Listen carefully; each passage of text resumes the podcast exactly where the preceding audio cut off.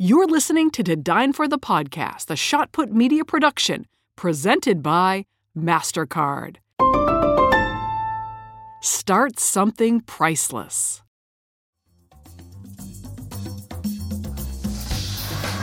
What's better in life than a bottle of wine, great food, and an amazing conversation? My name is Kate Sullivan, and I am the host of To Dine For. I'm a journalist, a foodie, a traveler with an appetite for the stories of people who are hungry for more. Dreamers, visionaries, artists, those who hustle hard in the direction they love. I travel with them to their favorite restaurant to hear how they did it. This show is a toast to them and their American dream. To Dine For the podcast is brought to you by Terlato Wine Group and American National Insurance. To Dine For the podcast is brought to you by Angostura. If you've ever made a cocktail at home, you've most likely shaken Angostura bitters into your cocktail at the very end of the cocktail making process. In addition to bitters, Angostura has been making world class rum for more than 130 years. The next fall cocktail you make, try the beautiful, smooth flavor of Angostura rum. It will transport you to the Caribbean islands of Trinidad and Tobago. The House of Angostura will celebrate its 200 year anniversary of turning drinks into cocktails in 2024. Cheers, everyone. To Dine For the podcast is brought to you by American National, offering a broad suite of insurance solutions to protect what matters most to you. For 115 years, American National has remained committed to helping people and communities make a real difference in their lives. American National supports great local community organizations led by the kind of people you hear about on To Dine For people who are inspired to make a difference and inspire others in return. American National's philosophy is helping where it's needed helps us all. For a description of the American National companies, the products they write, and the states in which they're licensed, visit americannational.com/dine. Hello everyone and Merry Christmas. This is the last Monday of the year and really the last week of 2023. We made it. We did it. Whether we are limping to the finish like I am or hopefully you're ending the year with a bang. Thank you for being a part of To Dine for the podcast. I hope you're having a great end of the year. When it comes to figuring out what should be the final episode of the year, I was a little bit scratching my head because I didn't want to put any of my new episodes on Christmas Day and put them out in the world. But I also wanted to be able to give you a really wonderful, meaty, inspiring podcast to sort of end the year. And so I am going to do something I've never done. I am going to repurpose and rebroadcast one of my favorite podcasts of all time. It is with M. Night Shyamalan, the film director, the I see dead people guy. he is known for some really amazing thrillers and suspenseful movies. He's also known for a lot of flops. And that is why I wanted to interview him. Several years ago, I said, you know, it's the fact that he has this duality of great success and also immense failure because to be able to overcome that kind of failure to get another hit takes a certain type of talent and tenacity. This is truly one of my favorite conversations that I've had since I started to Dine For.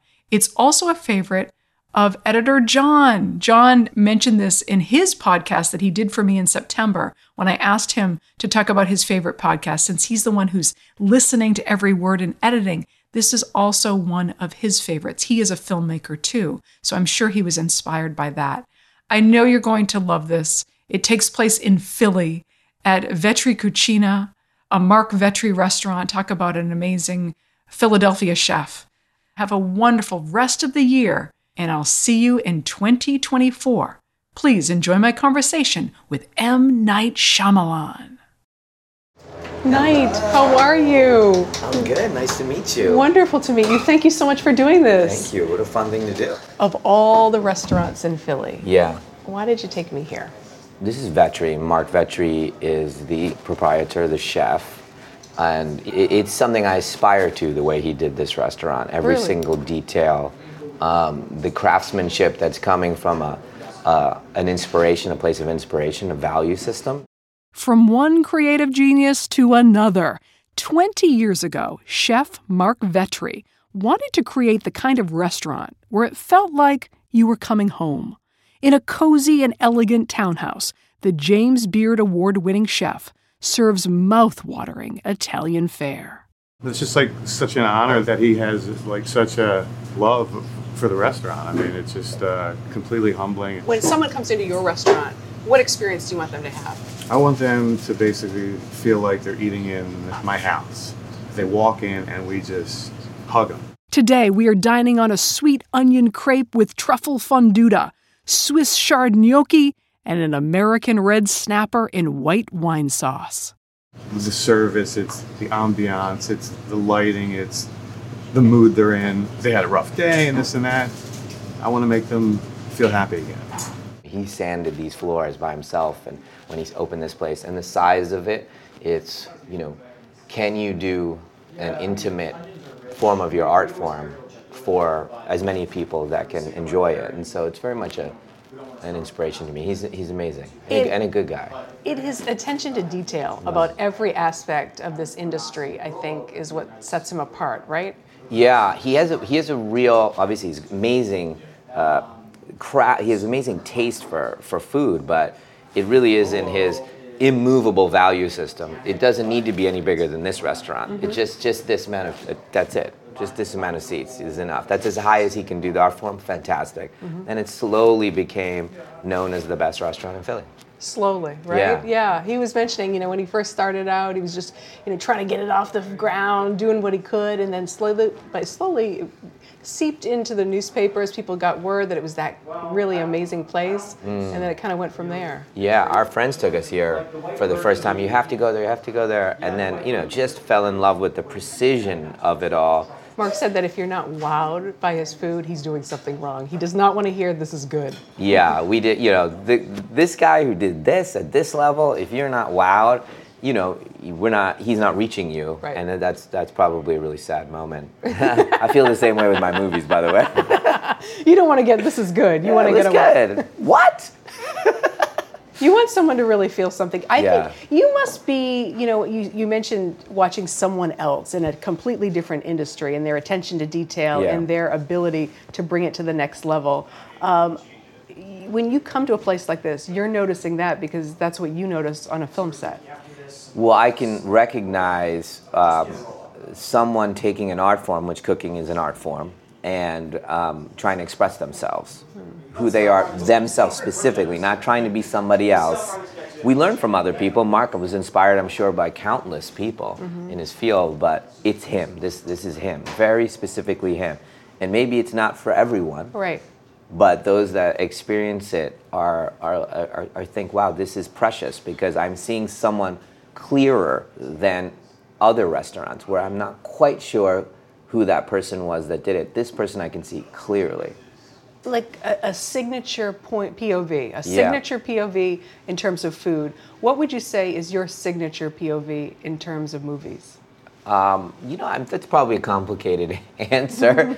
Maybe you come to the next therapy session. We could, we could work it out. We'll, we'll ask that one. That's what this is. That's you it. didn't That's know right. that. yes, I love it. That, this is what, what what great what great meals are. But I would say, you know, kind of um, a tacit spirituality that's not religious, Mm-hmm. but you know, a sense of that this is a benevolent place, the universe, and so I'm I'm able to talk about the darkest things, but you for some reason you're okay Mm-hmm. Right. during it. So that's really interesting you say that. So you definitely consider yourself a spiritual person. Well, it's the first thing that came out of my mouth. I don't know, you know, I don't even need the, the movies to be about spirituality, but I guess our struggles, our questions, you know, if you think of religion as myths, you know, that were there, that were created for value systems and to comfort us so we can go through our life and it makes sense. Um, no, not saying anything bad about religion. I'm just saying, let's say those are myths. When I'm telling kind of contemporary myths and, and someone else is telling stories about myths, um, they're, they're, they're passing on to you a, a, a, a hypothetical value system for you. And so for me, this is where I'm coming from. So that's really interesting. I didn't expect you to say that. Uh, when I asked you about, you know, what would be the M. Night Shyamalan signature POV, Yeah. I thought you would have given me the answer of a twist. Hmm. You know, a movie that goes away that you're not expecting. True suspense. Hmm. Thank you. These are our onion crepes. They never leave the menu. Onions cooked all day with truffle fondue and parmigiano. Wow. Wow. Delicious. Wow, this is going to be a serious, serious day. Do you have you have at the end of your show? Is there a nap? Do you guys take naps? We all with the do. guests? We do. It's a planned nap for That everybody. would be a wonderful yes. way to end it. yes. We do also like to sneak in some vegetables oh, as well, but paired with a balsamic crema to dip and enjoy with. Okay. Bufala mozzarella from Campania, a little Sicilian olive oil, fennel gratin with parmigiano, and foie gras pastrami with fennel mustard on house-made brioche. Oh, say that again. All of it? yeah, no, just the last one. That's that's our signature plate, Oh just my something God. that's never left the menu. It's a foie gras pastrami styles with coriander and black pepper on house-made brioche with a fennel mustard on top. wow. It's very nice. It's Wow. ridiculous. I can't wait. I can't wait. I just Thank want to you. turn this table. I'm so excited. Thank you so much. Okay, where do we start here? I, I, I don't know. I think probably you start here. here. Yeah, I think we just this would be- share here? What do you yeah, think? Yeah. absolutely. wow. That's good. That's delicious. I literally will eat anything he'll make. I don't ne- normally like would never go to a restaurant and order foie. Never. I'm like a cheeseburger guy. so only because it came through his value system do do I trust it, and it's extraordinary. Do you find yourself liking to go to fine dining restaurants, or are you much more into a if you you know on a Friday night with your wife? Would you prefer to go to something more casual? I'm very good with the, the extremes. Okay. So when it's done extremely well, Yes. with this kind of curation, Right. Um, or you know a burger place. Right. You know, Good com- food. Yeah. Whatever it looks like. yeah, like. comfort. Yeah. Yep. Mm-hmm. Bar food, like done excellent. I'm down with that. So either way, but the middle ground, where you're you're living in blurriness. Right. And you haven't take ownership of where your point of view is, Right. and you kind of borrowing from other people's tropes, and you're not doing something that's you. Mm. How does someone get to that place where they are uniquely themselves enough for it to like permeate everything that they do? God, it's so strange you said that. Because it's the exact opposite. I thought you were going to say, how do you get to that place where you're not expressing who you are?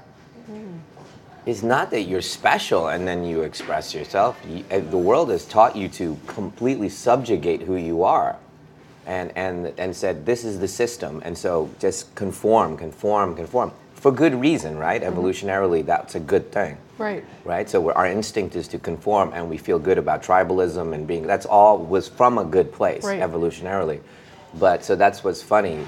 I, I thought you were going to say the exact opposite. When did we? How, when did we give up ourselves? Mm. But you were like, don't. Who, how do you find out to be so special? We're all so special. Mm. So I, that's what that middle group is so sad for me, you know. Whereas you know, the bar food person that does it perfectly, you know, this is my perfect burger and it represents you know family and this or mm-hmm. camaraderie and, and that's who I am and you can feel it, the specificity. Or this, which is you know uh, the celebration of a culture from Italy or something, you know, in with, with the, the precision that he does. I, I wonder if that's what really sets you apart, Night, is your sense of self mm. and your ability to be true to yourself in everything you do. I mean, as you just said, it's a rarity. It really is a rarity. Most people are still trying to figure out who they are. You know, what should I be? I mean, it's like a life is a Yeah. huge journey of discovering who mm. you are, I think. Mm. But it sounds like you did it the opposite. You knew who you were and kind of went from there.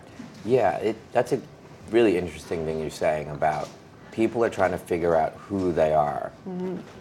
Are they, or are they trying to get rid of all of the baggage of this is how you're supposed to talk and this is how you're supposed to think and that thing that makes you weird is the thing you're supposed to tamp tamp down a bit and that aren't you inherently who you are? And if i say you know i if i you know like a, like a therapist or something you know when i do this with actors mm-hmm. you know and they're, they're they're defending their character i say wow you just did a generality there when you made that choice when she said that to that.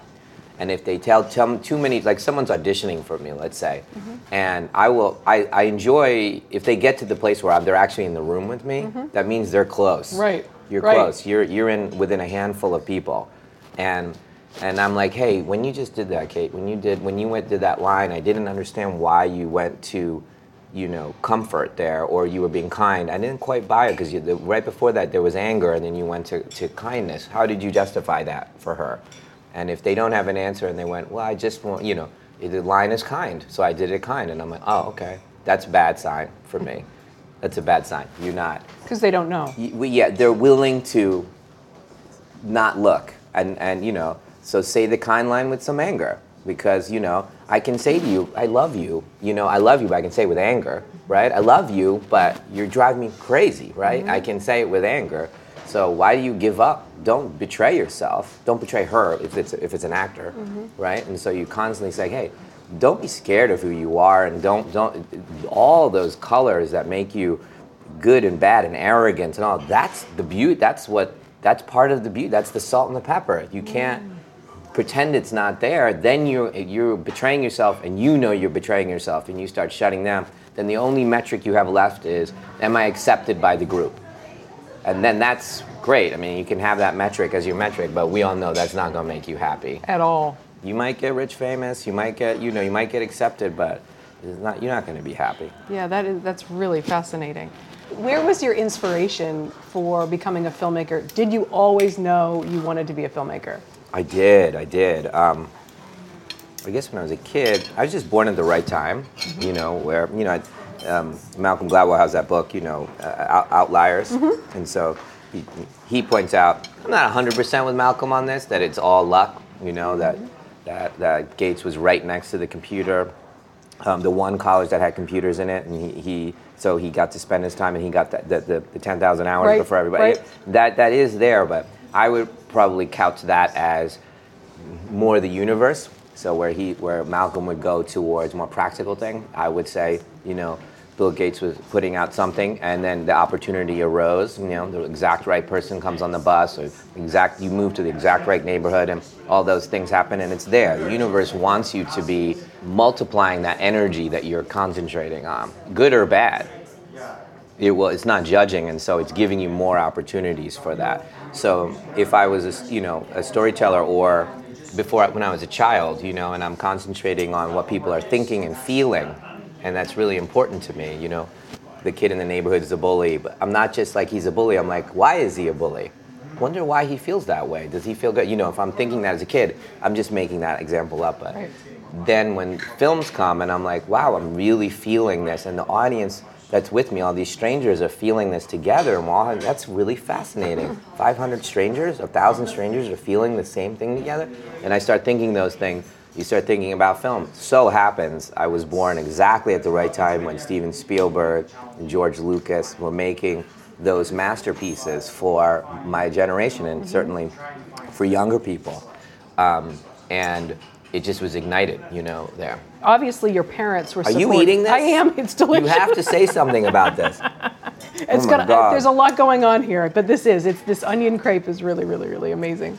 Um, your parents must have been supportive of you going into filmmaking, or no? Um, well, they're they're Indian, so I should start there. So that's a, that should tell you a lot about what their feelings would be about their son going into the arts. But um, um, they're very they're very sweet, and um, So they were not supportive.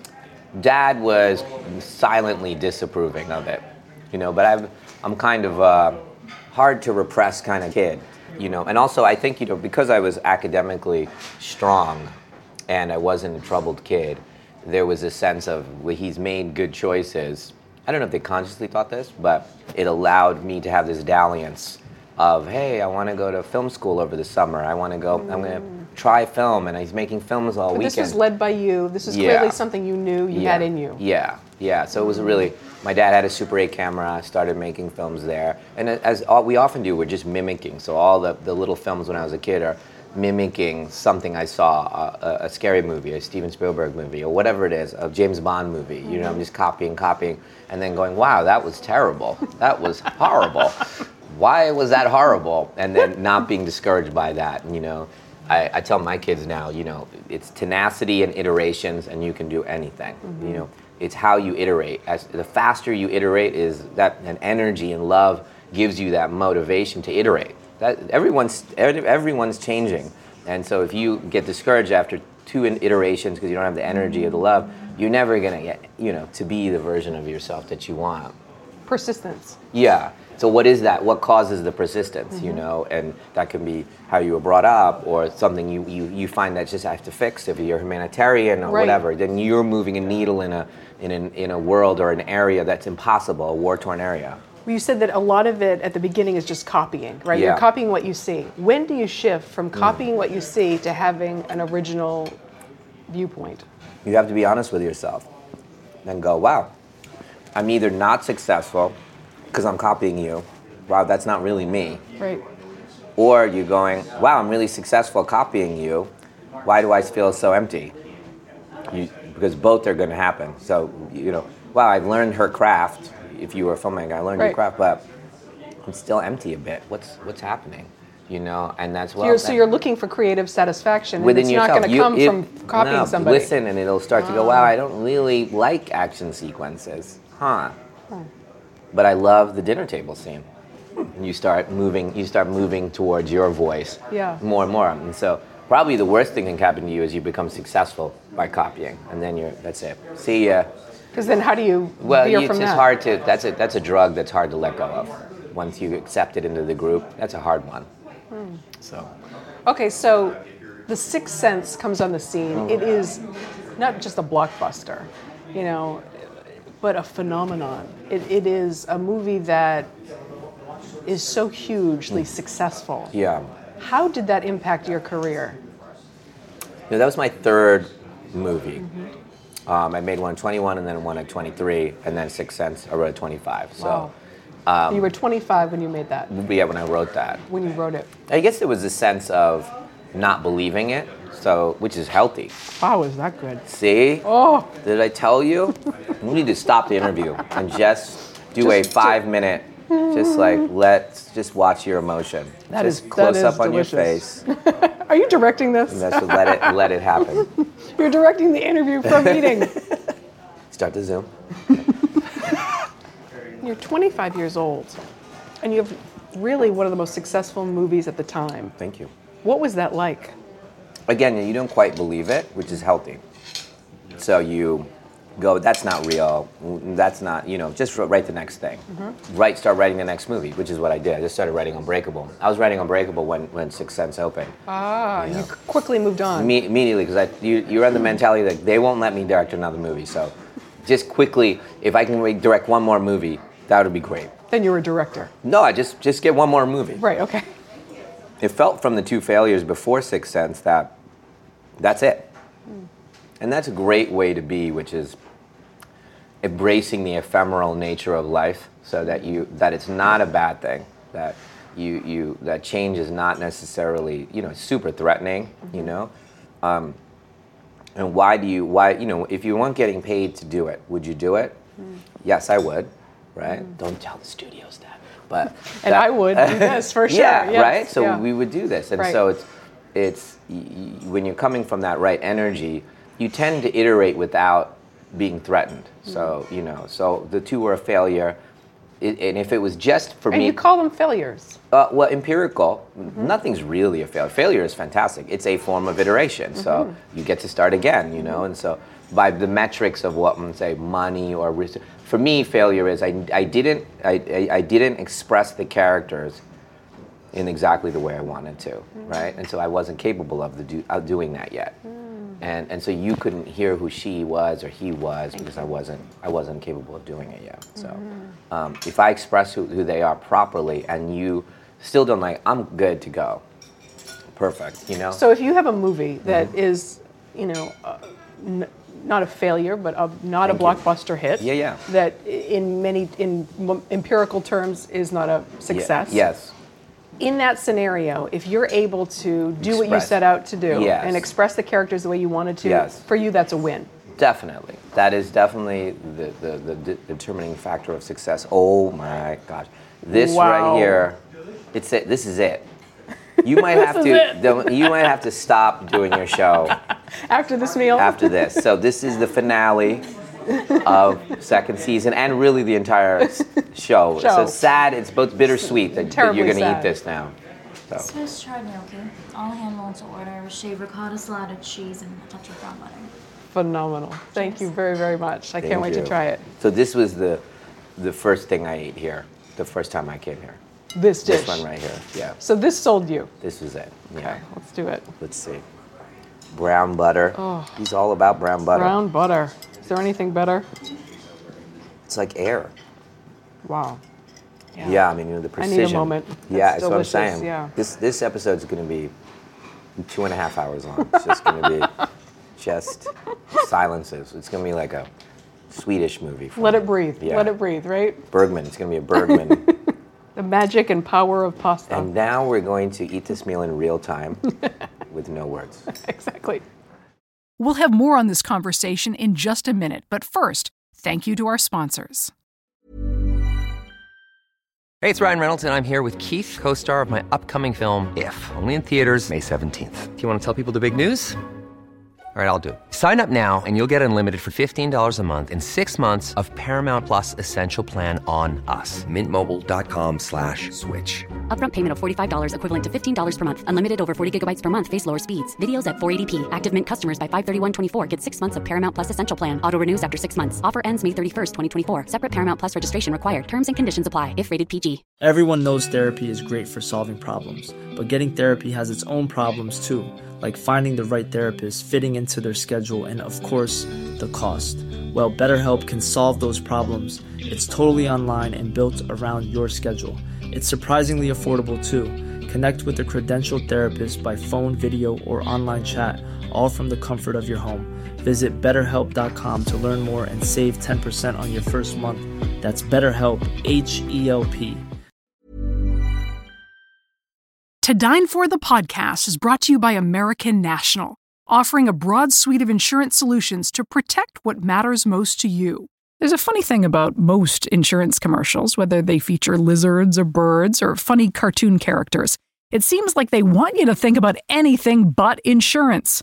American National, on the other hand, has real local agents who get to know you, so they can help you reach better decisions about your insurance to make sure you're protecting what matters most to you. American National agents are part of your community. They're your neighbors. So whether it's solutions for your home, your small business, your farm, or your life, you can count on your local American National agent to make sure you get the discounts you deserve and the protection you need without paying for extras you don't. With American National, you get an ally, not just a web page. For a description of the American National companies, the products they write in the states in which they're licensed, visit americannational.com/dine. To Dine For the podcast is brought to you by Angostura. If you've ever made a cocktail at home, you've most likely shaken Angostura bitters into your cocktail at the very end of the cocktail making process. In addition to bitters, Angostura has been making world class rum for more than 130 years. The next fall cocktail you make, try the beautiful, smooth flavor of Angostura rum. It will transport you to the Caribbean islands of Trinidad and Tobago. The House of Angostura will celebrate its 200 year anniversary of turning drinks into cocktails in 2024. Cheers, everyone. Now back to our conversation. So many people don't even make the attempt because they're afraid of failure. Hmm. So many people don't even Yeah. try Yes. because they're afraid. What would you say to that? It's it's that's hell. Taking that position.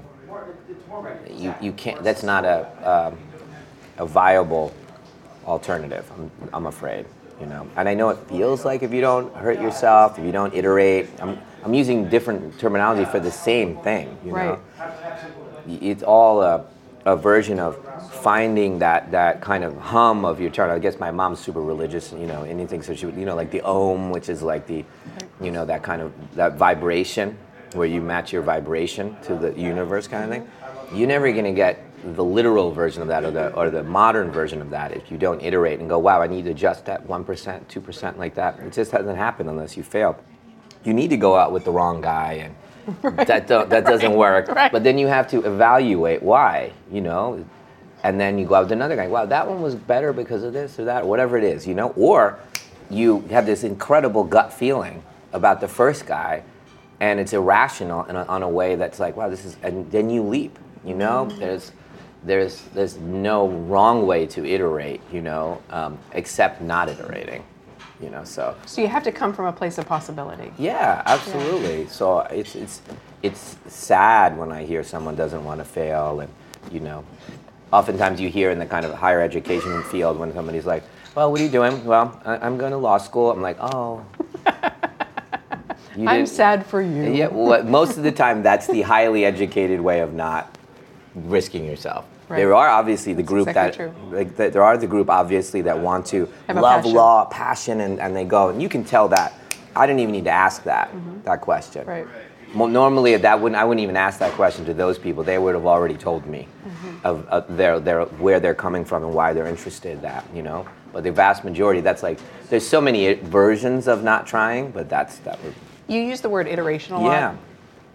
What has informed your choices more, your massive success or your failures? Both. You know, both, but most likely human nature. You learn much more from failure because of, you, you believe it. Right. You know? Whereas growth, the growth mindset starts setting, starts going away when you have success. Hmm. Oh, I am. What do you mean by that? So I have a, something successful happens to you. Your show Right. becomes the biggest show. So you're going to do the next season, but now you you're you're you're a little bit more rigid. Hmm. I know, right? I know. So mm-hmm. when XYZ comes in and says, "Hey, maybe you shouldn't do this. Maybe you should try this," you know, you'll be like, "I, I, I you, know, you don't iterate now. You're you're you stop because you have this fixed mentality about yourself. I am great. My show is great. Mm-hmm. So it's dangerous. Mm-hmm. Whereas failure doesn't. You can get fixed mentality. I'm terrible. You could Right. but that will get you zero in life, right? So you, Right. you tend to have another. Well, let me let me learn something. I guess I, that was a bad relationship, or you know that was a wrong job, and let me let me try something new. So it's an opportunity to become aware of that. It's it's growth mentality. And how do you stay in a growth mindset? I mean, because I That's would a think great question. I would think it would have to be a conscious effort. Well, you know that, you know, that this success failure, success failure thing is coming from these pulls of, you know, being fixed and not iterating, and so you're doing that. And you tend, just like, you know, giving a baby, birth to a baby, n- human nature it makes you forget all the struggles. right. And then you, it, it's, it's meant to be, you know, much more simple and romanticized. And it's, oh, I was successful because I'm great. Right. But not really. You failed so many times, even in the making of that one project, even the making of this restaurant, right? Thousands of failures went into this being so perfect. You know, so you can't forget that. You got to be humble about that. So for me, I guess, for me in filmmaking, I try to work with new people, even though the people I work with are amazing. And so I work with a lot of young, new people, not necessarily age-wise, because they're kind of close to my age because I started early, but Right. they're new, you know, into the field. So, uh, you know, and editors that haven't edited before, or have edited very small movies, or a composer who's never composed before, or a cinematographer that's done one movie or two movies only, you know, or actors that no one believes in, and uh, you know, use them, and that creates this kind of you, you know, like the interview with the vampire. You mm-hmm. read that book. Mm-hmm. You know, if, mm-hmm. if I'm, I'm if I'm Lestat, if I'm the older vampire who's been alive for 500 years, and then the new vampire comes, you get to see through their eyes how amazing it all is, right? So in that book, he was addicted to the new vampire, and so they bring remind me to think anew. So they'll say, hey, how about we don't do this? How about we did? How about you do? The, the hors d'oeuvres part standing up or whatever whatever and, and you're hearing it fresh not as a cynic but as like wow you're right anything's possible so I I borrow from them their young blood you know that fresh blood and mm. they can get the best version of my experience hopefully and that together we we're at that right union of those things It's kind of like the concept of an American in Paris. Mm. Like Paris is awesome. Paris is amazing. It always has been. But it's the idea of a, a person who's never seen Paris for Mm. the first time, seeing it through the eyes of someone fresh and Absolutely. new. It becomes magical. Yes. To Parisians, if you talk to them, they're That's great. jaded. You know. yeah they walk by those buildings all the time Right. not really realizing they're the most beautiful city in the world Right, and they may be cursing Paris. Yes, you know, yeah. and then an American who's never been there is just swept up in the grandeur and the beauty of That- this amazing That's city. exactly it. I mean, we go on vacation, and partly why we enjoy vacation so much is because all the stimuli is very different Mm-hmm. and new. And so we're taking it all in, and we see the sunset. It's the same sun at your house. Right, right. It's not another universe. Right, it's the right. same sun. And so, but we never go, wow, you know, look at that. Yeah. You know. So that's a- part of your journey is to always stay fresh, always to find Yeah. new ways of approaching something. Well, that's why I really only do original movies. Okay. So it's this, this. I don't want to you to you and I to have the same relationship forever. Right. Even if I could be inte- incredibly successful, even if you want me to do 15 of the same thing that you love of me, Right. and I'm capable of doing it, it's no longer who I am. Oh. So I can't be honest. And if you were being truly honest, you wouldn't be able to do the same movie over and over and over for any other reason than to be accepted by the group. And by the way, it's great to be accepted by the group. We need to be accepted by the group, but to abdicate your own self to do that, that's not a bargain I think any of us are willing. We need to add our little bit of color to change the group. So so that's why I do original pieces and, and so it keeps me fresh. So now I'm writing a new piece, right? I'm just started writing one. I'm gonna shoot it, you know, in a year from now. And I don't know how to make it work yet, right? And it has a new language and a new thing, and I don't know who's going to be in it, and so we'll figure it out. And I was thinking, you know, wow, it, it takes place in this particular place that's very amorphous. The the landscape. I'm trying to be very obtuse. here. Sure, I understand. And and uh, so I was I was thinking, wow, I started writing notes about how the camera could move on very a- sharp angles, um, like Kurosawa's camera work in. Um, Rashomon, if you're familiar with that, it, in the jungle, his camera angles were like, eh, like he would go from like the camera's here and he's, you're shot. He would, it would come and stop here and, and look at you on another angle, but they're very like, you know, geometric angles, and it creates a severity of emotion, which is really beautiful. And can that cut against this landscape, which which it did in the jungle, which is very amorphous mm-hmm. place. So anyway, that was a kind of emotional or analysis. So I've never done that before. Right. So and Fresh, new, yeah, something all new different? How are we yeah. gonna do this? Yeah, how are we gonna do it? From writing to producing to directing, what gives you the most satisfaction? What part of all that you do is like really at the most night? I think you have to learn all the crafts of it, you know, and, and I'm, I'm better at some than others.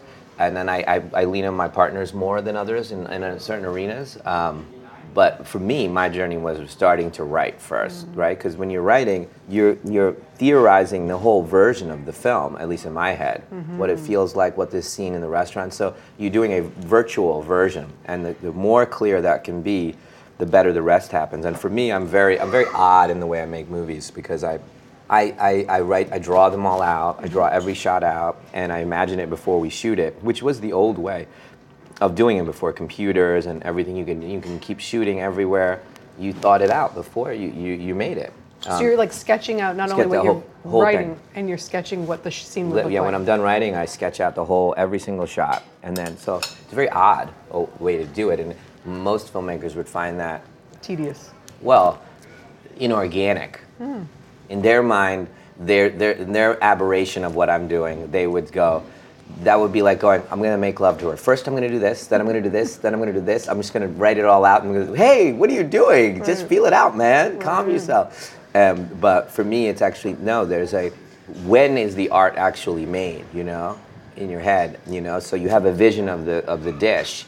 I think this ingredient and that ingredient will work together, and you put it together, and then I execute it. You know, Hitchcock had the same kind of thing of like, I see it, I can see it, I see what you're supposed to, how the camera and you are going to interact. I'm trying to execute that. I may not succeed at it, mm-hmm. you know, and may not find it, and so it's the balance between yourself, meaning my point of view, and then what everyone else is bringing to the table on that day. And I want you as an actress to bring you, and there's so much you can do, even in the confines of the way I'm shooting it. Right. A zillion things you can do, unlimited, right? You know, even in the, just if I took took everything out and I say it's a close up, I'm not allowing you to move. Right.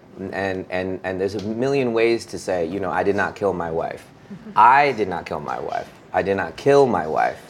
I did not kill my wife. You know, I just changed three plots, fo- four plots there, right? right. That's that's you did nothing but inflection, Right. and I changed the plot of the entire movie, mm-hmm. right? So there's a zillion ways that emotionally, and you can do it with just your thoughts, which is where where I want my actors to be. Just you know, real thoughts. Don't fall in love with affects. The affects will come out properly.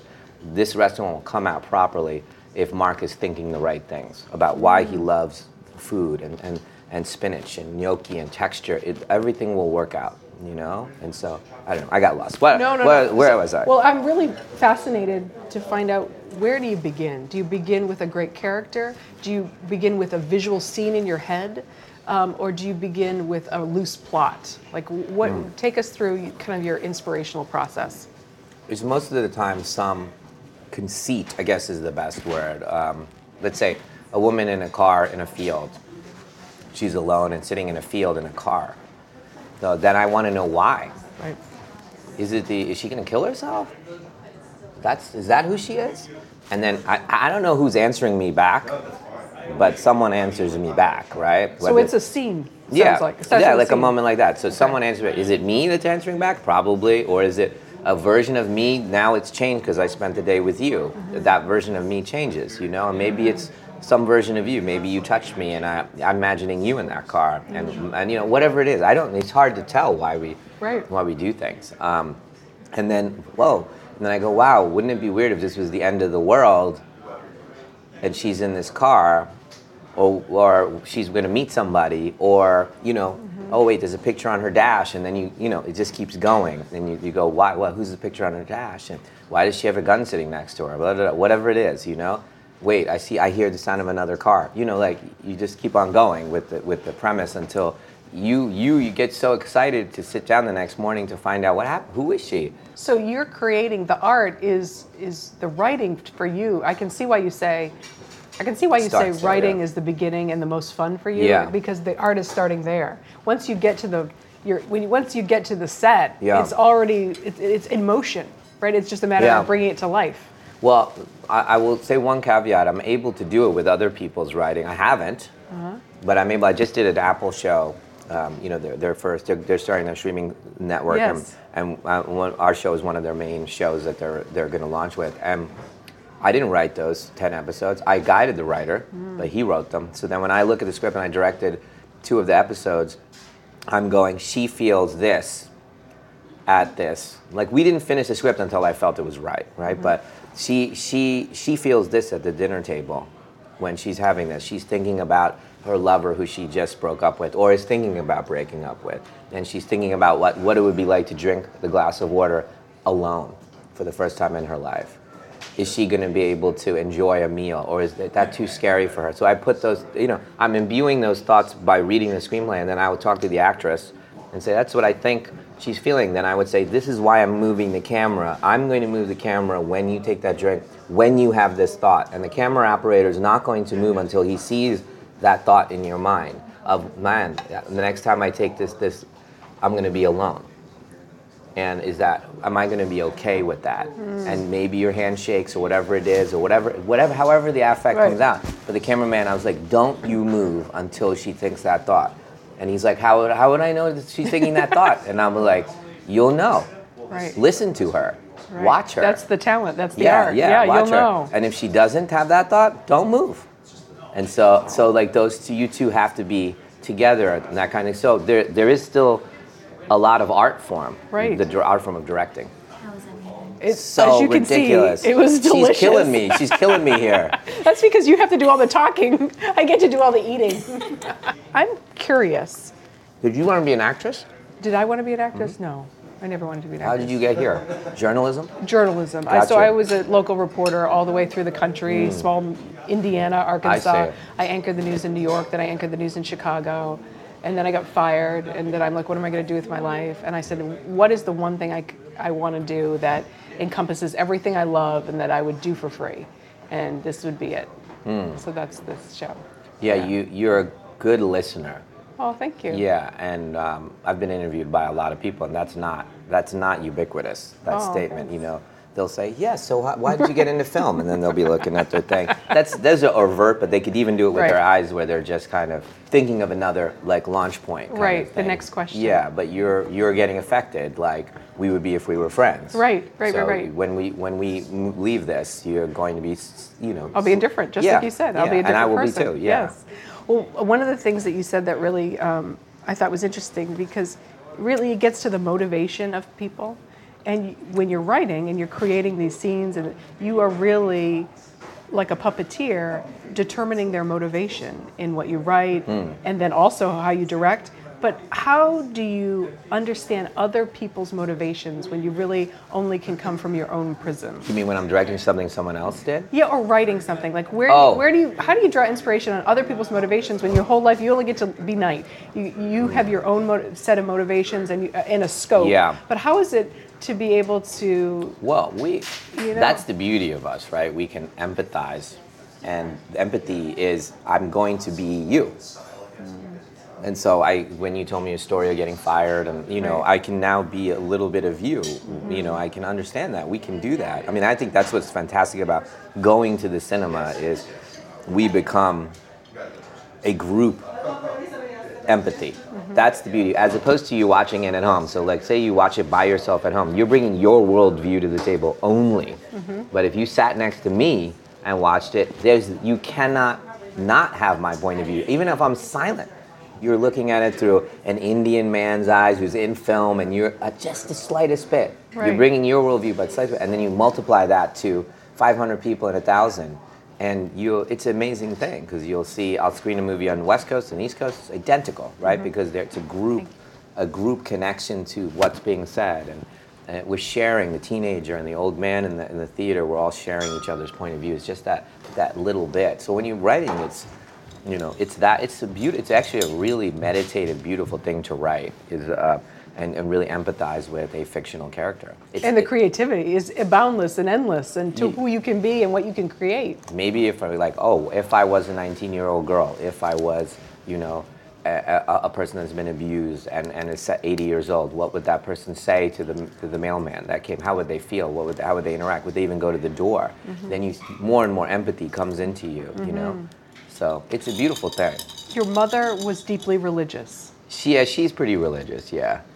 How has that affected your work? Because Yeah. you, you, one of the first things you said is that there is a sense of the supernatural and the spiritual in your work. I think that's just part of being an Indian. It's just part of the culture Okay. that your parents, grandparents are all very religious, and um, and also I think, well, again, we're Hindu, that it, it's more a, a representative religion than, than than a literal religion. Mm-hmm. So it's not, you know, Ganesh literally existed and looked like an elephant. You know, it's like it's it, you get that you kind of worshiping it. At least this is the way I took it. Mm-hmm. But it's metaphorical, mm-hmm. as opposed to this man lived exactly this way, looked this way, and said this and nothing else, and meant this. You know, the literalizations. You know, I went to Catholic school at the same time I was being raised Hindu, so I was seeing more it as mythologies to help me, which were which I liked, you know, mm-hmm. having. Mm-hmm. Oh, that that's how you you good to somebody else, and that's good, you mm-hmm. know, and you, you know you turn the other cheek, and I like that, you know, it resonates. Oh, this is a good way to be, you know, for all of us. I would want. Oh, that makes sense. Even as a kid, you're like, oh yeah, that makes sense. But having two strongest religions being taught to me at the same time made me go, oh, those are those are not literalizations. So, but the spiritual part felt right. They're both stories that could Stories. be true, Stories, also be yeah. true. Yeah, I, people certainly believe them Yes. that way, but for me as a kid, getting taught both of them, thank you so much. Um, it didn't seem like that was the point of it. It was more to value systems to help you. And then what has rang true for me, you know, like I always say the same, you know, I, it's hard. I, you know, look, I, I'm no offense to anybody that's religious. I, you know, it's mm-hmm. fantastic, and stuff, but I'm a writer. I know I can. You can tell the authors, Right. and these authors were men. I don't think anybody can argue me against that. Right. These authors were men. This was not a lesbian woman who Right. wrote these things. Right. Right. Right. So, unless she's a really good writer. Truly gifted. truly gifted lesbian writer wrote all of this stuff. Um, and so, hey, all good, you know, but I do believe that doesn't mean I'm void of faith, you know? In fact, uh, just the opposite. You see the value in the this story. is something numinous in this. You know what numinous means? It means seeing the divine Mm. in something, you know, in that glass. there was an overarching principle that you'd, you'd like viewers to take away from watching your movies, what would that be? You know, I definitely do our stories of, of going through darkness and then coming out stronger. That's definitely, you know, don't be afraid of the darkness. Um, it, they're, they're, they're affirmations of faith, the, these stories. So I, when I meet people they're like, oh, yeah, uh, I, I, everyone loves, in your, my family, everyone loves your movies, but I don't, I don't watch scary movies. And I was like, I don't make scary movies. That's the, the intention is not to scare you, it's to challenge you and you to come out, you know, you would actually, that person that says that, I'm like, you would actually, you're the one that would, in the family, would actually love my mm-hmm. stories because you want something more mm. than being scared. Whereas that mm. maybe the others were just happy with being scared, mm. right? But you want something more, and so you're gonna see the more in my films, maybe more than they would. So I'm like, that's the mm-hmm. funny, that's the funny part when that person mm-hmm. says that. Um, finish this sentence. The scariest thing in life is. To not hear your voice. And I said it in that way because it's partly the, the, the group and partly on you. You know, the group, again, and I'm almost attributing no responsibility to the group because you're, you're meant to say, hey, get in line. The group is meant to say, hey, get in line, stop it, you know, and because it's safety, there's safety, you know. We have become this pernicious entity on the planet, seven billion of us, about to eradicate all of us and the world because it's so that that mentality works so well mm-hmm. that mm-hmm. that it, it, it in, in, in, in light of everything. But I do feel if we could be individuals that could each contribute to the group, one of us, someone would have said, we don't need to grow this much food. We don't need to have this many. Maybe we shouldn't, you know, do this. Maybe we shouldn't chop down that tree. And someone could, say, hey, we have to work in balance with everything. We, it can't just be you know, group, group, group, group, group. But you know, hey, I'm happy, I'm content, and that that could spread to the group, you know, in some way that's healthier. There's got to, we can't, you know, right now it feels like we weren't meant to be here, you know, or we're the mistake on this planet, at least the way it's going, you know. Mm-hmm. But I don't believe that, you know. The strength of individuals standing up and saying, Yeah. hey, this doesn't smell right. Yeah, that's Yeah. Mm-hmm. what's going wrong right now. I think is not enough of that. Mm. That- and so Don't, don't you feel a shift though? I do, I feel it's right now. I do, I This do. year, or maybe started last year. I mean, I'm the optimist, so I do feel this. Uh, I, I do feel this. You know, I always see the flip.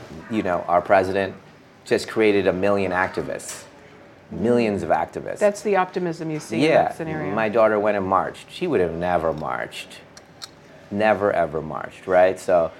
You, she, he, he was like, I, you know, I think the world is this way. You with me? And she went, No, I don't. My daughter went, No, I don't. And so she just, her voice just came up, and I was like, guess what? Your voice is as strong as his, even though he's the president, you know?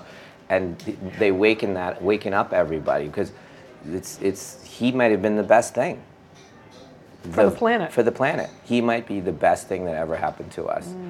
To say, this is what we all believe in, right? Mm. And we're all going, huh, actually, that isn't who I am. Mm. Even the people that voted for him are like, that isn't who I am, mm-hmm. huh? I'm kind of doing it because I want to be a part of the system, and I, I felt like unheard, but that's not me either, you know. Mm. So we'll see. That's the way I think. So. So the discomfort and the negativity and, and, and, and failures in life can actually show you and strengthen your voice because you can say, no, I wanted to do it this way. You're always going to have this pull of like when someone says, "Hey, man." Your, your show's not good because of blah blah blah. You'll have a reaction of, do I want to be a part of the group, or do I not want to be? You know, am I okay? Wow. Here you have American red snapper and a white wine and parsley sauce with artichokes and fingerling potatoes. That's beautiful. That is beautiful. Thank guys you. are killing it. Yes, amazing. Did you try this bread? Yes, and if ri- I had, I'm so glad I did because I wasn't going to, and it's amazing. Ridiculous. Yeah, And you put some butter on yeah, it. you're killing it. incredible. Um, yeah, let's try this red snapper here. This is so flaky. Again, in real, real time, we're gonna eat this dish. It's gonna be so riveting TV. You're gonna. Yeah, it's funny. The better the dish is, the less riveting the, the, the story because we're gonna have this I know. like a insular moment here. Man, oh man, That's incredible. I'm gonna start yelling in this restaurant. Yeah, that's incredible. Really, and great choice on your part. Oh, thank, well, there's really no, no bad choices. I wanted to talk about the arc of suspense, Mm-hmm. you know, and Mm. I feel like that's what you're known for the twist, the suspense, Mm-hmm. Yeah.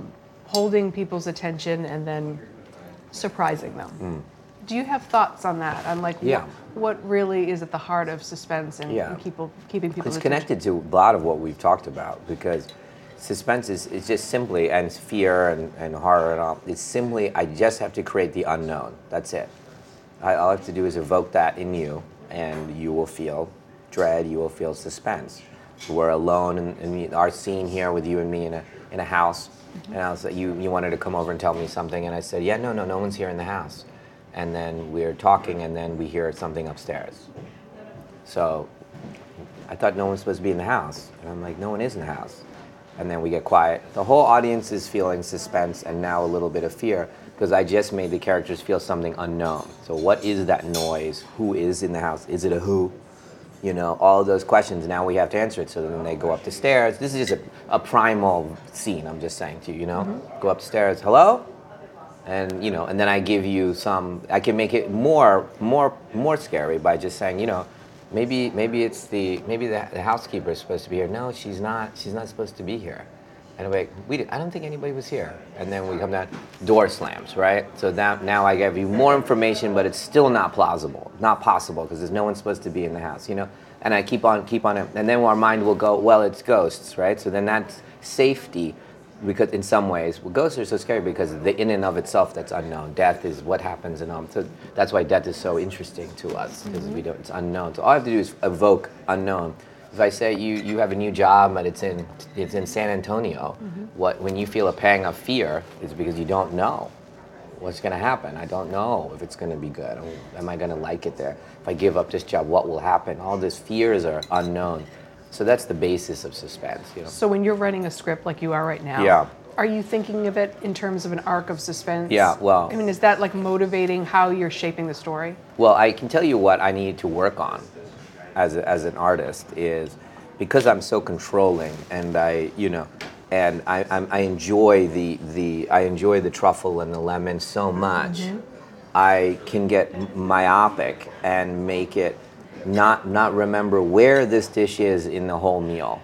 So that's my mistake. I'll, I'll give you instead of a uh, an, a- an appetizer, a mousse bouche, and, and, and then an entree and a dessert. I'll give you, I could give you four entrees, and you go like this. meal- Oh, it's I can't enjoy. I can't eat this after that. You know. So I, be- uh, but uh, each one in and of itself is amazing. But when you look at it collectively, it's a meal. I'm losing sight of the form. You know, I'm big on realizing the sense of the form of the story that you're talking about. So that's where I can go wrong. So for me, when I was directing this Apple show, I said, I'm going to direct it knowing exactly where each scene is in, in the arc of the episode. So when you watch it, I'm not going to do a close up if it's if it doesn't know where it is, why it's there, why she's feeling so strongly in that moment. Is she going to arc to a more intense realization? So that's when I'm going to do the close up. It needs to know where it is mm-hmm. in the story. So that's something that I'm very aware of now as I'm writing. I can write mm-hmm. little mini movies within a movie, like entrees, mm-hmm. but that's hubris. Mm. It's hubris is me not wa- not me not thinking about you as an audience member. So that's arrogance that I have fallen into of mm-hmm. wow, I'm exhausting them because I gave them an entree, then I gave them another entree, then I gave them another entree. Mm-hmm. And I'm like, aren't you aren't you dazzled by my nutmeg and the use of this and mm-hmm. that? And, and they're like, yeah, okay, yeah, I'm just full. You know, man, I would love to, to go to Shake Shack and just have one burger and take off. You Shake Shack, I just gave you the nutmeg and the thing. What are you talking about? And really, because you were expecting something at, at Shake Shack and you got it, you know, and they did it well. What they what they what they were offering. So it's very satisfying. Whereas this, I'm not going to tell you what it is. I'm not going to tell you whether you're getting an entree, an appetizer, or dessert. Try it, you know. And then it's very challenging original movies and original formats. I love it, but I have to be I have to be cognizant of what you guys are going through, and so that takes a lot of uh, empathy uh, rather than obsessing about the things that are only important to me, you know. And so the form of things. So I'm writing, I'm thinking about where it is in the form. That's my, my new lesson I'm trying to, to concentrate on. What is your best advice for a young director who's trying to be the next M. Night Shyamalan? Well, you're already wrong there. Don't want to be M. Night Shyamalan. Yeah, be I yourself. mean, that, yeah, that, that one you're already done. But Yep. what is it about my movies that speak to you? Great. So let's talk about that. Well, maybe you'll do like um, the humanity in them. Great. So you, you, you have something to say, you struggle of humanity. That's important to you. Great. You know, we can walk through it. What is it? when I did this Apple show, you know, I hired directors to do the other episodes, and it was oftentimes like, hey, if I didn't, if I didn't think they nailed it, you know, I would say, hey, what were you, what was, what was Kate, wh- wh- why did you shoot that like that? What was the scene about? What was the scene about? So then they, first of all, they're nervous, right, because they want to please me, but then they're always, there's a sense of like, well, it's a, it's a, she's having a meal, and I was like, No, keep going. Keep going. Close. She's yes, she's having a meal, but is it is it about her meal? Where what is it in the story? What's this episode about? Well, it's about her making the decision to leave leave her guy. Okay, so great. So now this scene when she's having a meal, what is that? Well, it's it's her moment of rejecting herself, or it's her moment of owning herself for the first time in her life and saying, you know what, this isn't good. Could you take this back? You know, maybe maybe it's that one moment. So it isn't even about the meal, but more about her like, you're gonna be okay. You just sent this meal back for the first time in your life because it's not good enough for you, right? And I go, so now, how do you shoot that? How do you how do you shoot that? How do you direct the lady to do that? Did you give that note to her? And sometimes the directors are like tear up, being like, because they they want, and I go, what you did was skip who she is and who she, what she's going through, right? And you can't be okay with that. Finding the motivation of the character in a real way. I guess so. I don't know why motivation feels almost. Uh, it has no value that word because it's kind of almost become a joke. Okay. What's your motivation, Right. man? yeah, what's your Well, motivation? what, what's your why? What, yeah, Yeah, yeah, your what why? is the scene about? Why are you telling the story? And so a mid shot and just shooting the stuff because that's what you're taught. Wide shot, mid shots, close ups, that's it, right? And you've you've taken yourself out of the equation. I'm just the craftsman here. Hey, I'm just just putting up the wall. I'm just putting up the drywall, right? Great. I don't know if the world needs another one of that, you know? Mm. But going, hey, I think I think this is what the scene is about is you you can make me feel that. So that's the advice that I guess I would give to young filmmakers is, you know, know what the scene is about. And then you'll be inspired. You'll be inspired. Oh, I know how to do that. And you know, I can make her I think she's kind of an angry person. Hmm. And so I might go a little lower because to show her she's not at peace, but this is a moment of strength, but it's kind of a dark strength. So I'm just going to be a little bit lower, you know, that kind of that it'll come to you. What is the best advice you've ever received? My goodness. Oh, I was speaking with a director once, and he was he had just done two or three very successful movies, and we were it was at a kind of event. We were in Berlin, and it was a particular moment I think where I was a little bit lost. I'd lost my agency a bit, and I was just trying to. I had given up me, and I wanted to just be accepted into the group. So I was like, all right, well, what you know, uh, I'll, I'll I'll do whatever you guys need me to do. I'm I'm in. You you've convinced me that I should join the group, and my voice is you know flawed. So what do I need to do? I was in that headspace, right? Just being honest. And this guy who had had success recently, I said, you've been you've been doing good stuff, dude. And he said, I've just started going for the jugular. I just and I could feel what he meant by that. He didn't really expand on it, but I, I, I know I knew it from his movies and what he was doing. What he meant was he's kind of a slightly angry guy. He has a great he's a great eye, he's a craftsman, but there's an edge to him as a person. Mm-hmm. And he outletted it. And he just and so every moment has this kind of thing. And I said, as soon as he said that, I went, huh. I went, he went for like a visceral thing. He's not okay with a muted, watching life through glass kind of thing. And so for whatever reason, that meant a lot to me. And then I started just going much harder at that, and I had a lot of success because of it.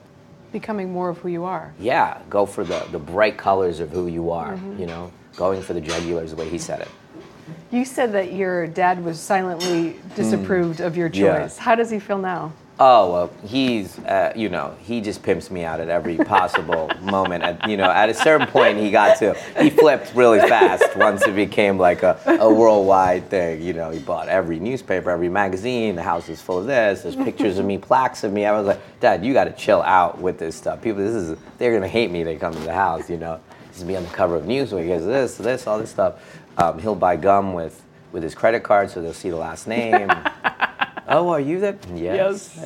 Yes, and then I the am. stories all start going. He's sweet, sweet, sweet. You know, he came from, but really it was his example. He came from India. You know, he fought his first one to come to America. He was the most educated, became a doctor, came here, probably dealt with a lot of, you know, fitting in, racism, this and that, all of that stuff that he had to do. He worked in the inner city. It was really, you know, tough dude, you know? Right. Although you meet him, he's super gentle. Right. You know, so by example, he taught me to do this.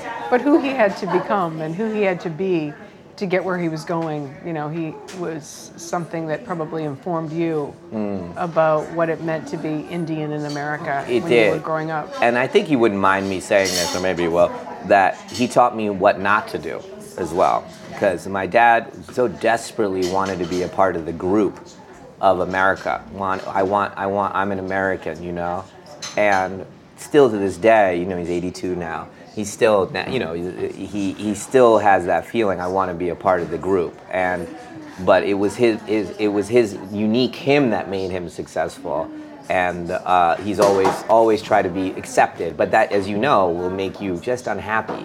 Mm. Continue. I, I'm not accepted in this group. I'm not accepted in this way. And so I've watched that and saying, well, that I feel like that's not the recipe, you know. And so I often asked him, you know, the last five, six years, do you have any regrets? Do you have any, you know, just trying to hear him. What are the things that make you sad about your life, you know? And then he'll mention something about uh, someone didn't believe in him, or or this person did this at the hospital, or things like that, and they're all related to kind of not fitting in, and as opposed to, you know, it was it was it was that was my own not believing in myself, of not being okay to stand in the group and be myself. That's the hard part. It's easy to be off on an island by yourself, mm-hmm. you know, and, and it's easy to be in the group and conform. But can you be yourself in the group, which is what I keep screaming for for me? you know, is I want to be me and I'm not leaving. Cheers. Cheers Night, thank you so thank much for you. this. It what was a, a pleasure. gift. Thank it really you. was. Thank you, thank you. Thanks for listening to To Dine For the podcast. For more information on the show, the guests, and the podcast, head to todinefortv.com. You can find us on Instagram at To Dine For TV and Facebook at To Dine For with Kate Sullivan. Thanks to the sponsors of To Dine For the podcast, American National and Terlato Wine Group. Special thank you to producer and sound editor John Golner.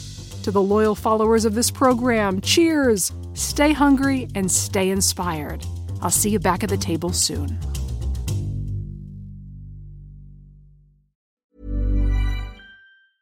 Planning for your next trip? Elevate your travel style with Quince. Quince has all the jet setting essentials you'll want for your next getaway, like European linen, premium luggage options, buttery soft Italian leather bags, and so much more and is all priced at 50 to 80% less than similar brands. Plus, Quince only works with factories that use safe and ethical manufacturing practices.